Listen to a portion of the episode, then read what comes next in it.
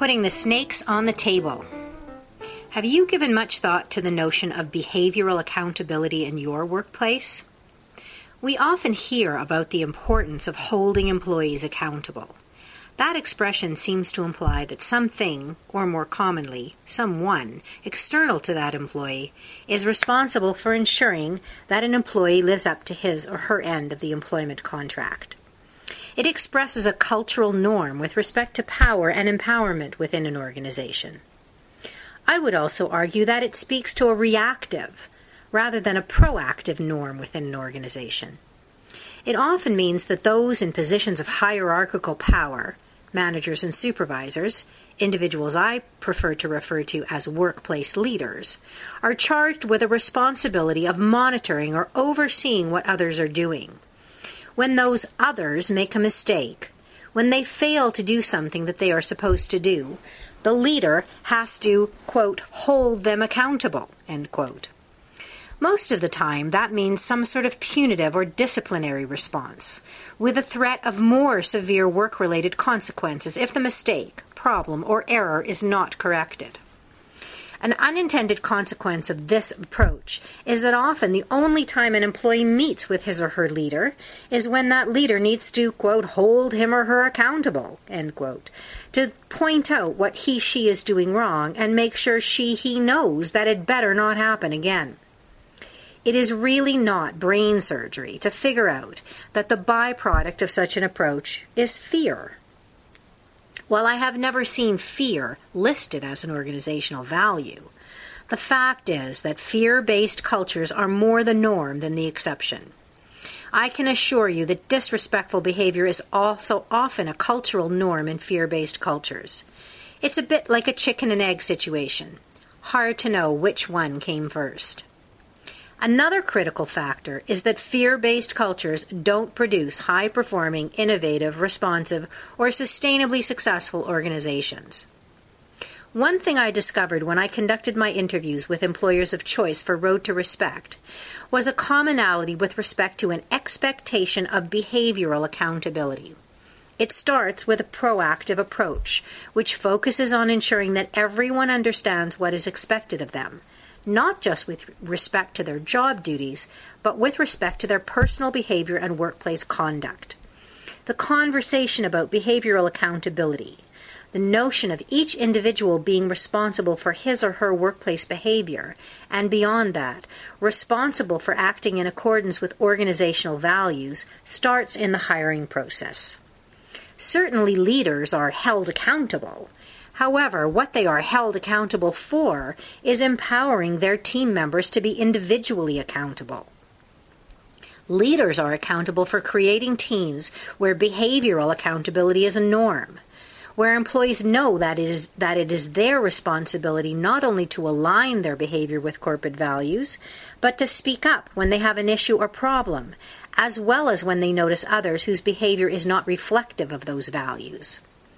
As I heard from Caroline Warner at SaskTel, if I see a team member who does not demonstrate the corporate values, I need to ask myself, what is my response?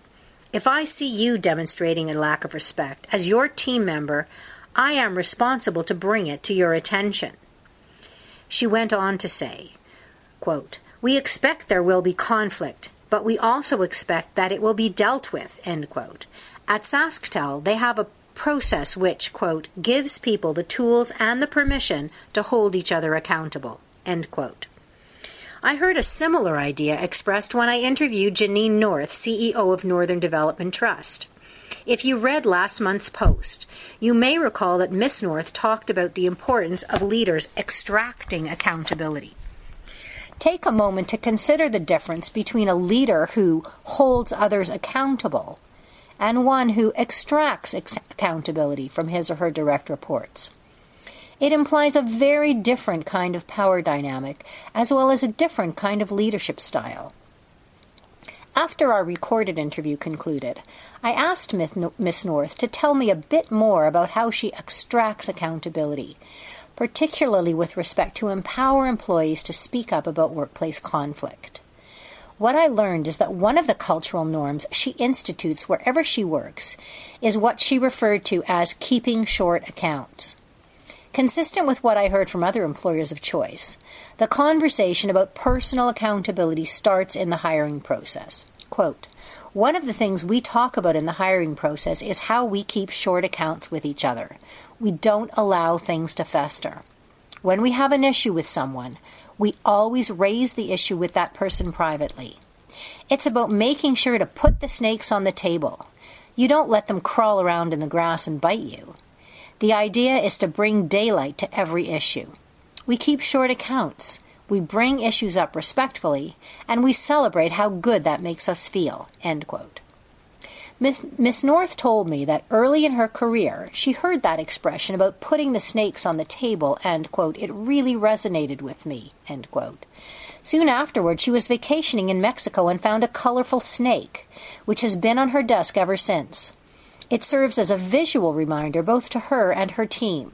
Quote, it is a piece of humor that you can use to have an honest, respectful workplace where people feel free to work through issues. It's a phrase that brings a lot of coachable moments. End quote. As a result, everyone knows what is meant by the phrases keep short accounts and put the snakes on the table. They have become part of the corporate vernacular. Quote, if anyone is griping, we remind them to keep short accounts. It is ingrained in our culture. Put the snakes on the table. Here's what I heard when I asked Miss North about her choice to bring the snake to work and keep it on her desk. Quote, I instituted this because it is who I am. I want to work with people who are caring and upfront with each other and are accountable to each other. When people care about each other, when they are accountable to each other, fear diminishes as a behavioral motivator.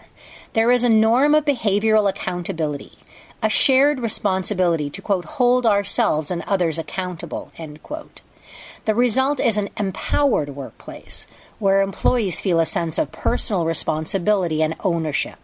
A workplace where the obligation to speak up about issues, concerns, problems, and business opportunities simply becomes the way it is around here. I've worked with many leaders over the past 15 years. Very few spring out of bed in the morning eagerly anticipating a conversation where they have to, quote, hold someone accountable, end quote. Make a choice to start a different conversation in your workplace. One that focuses on creating a culture of behavioral accountability where everyone feels a sense of personal responsibility for speaking up, resolving issues, and creating a respectful, high performing culture.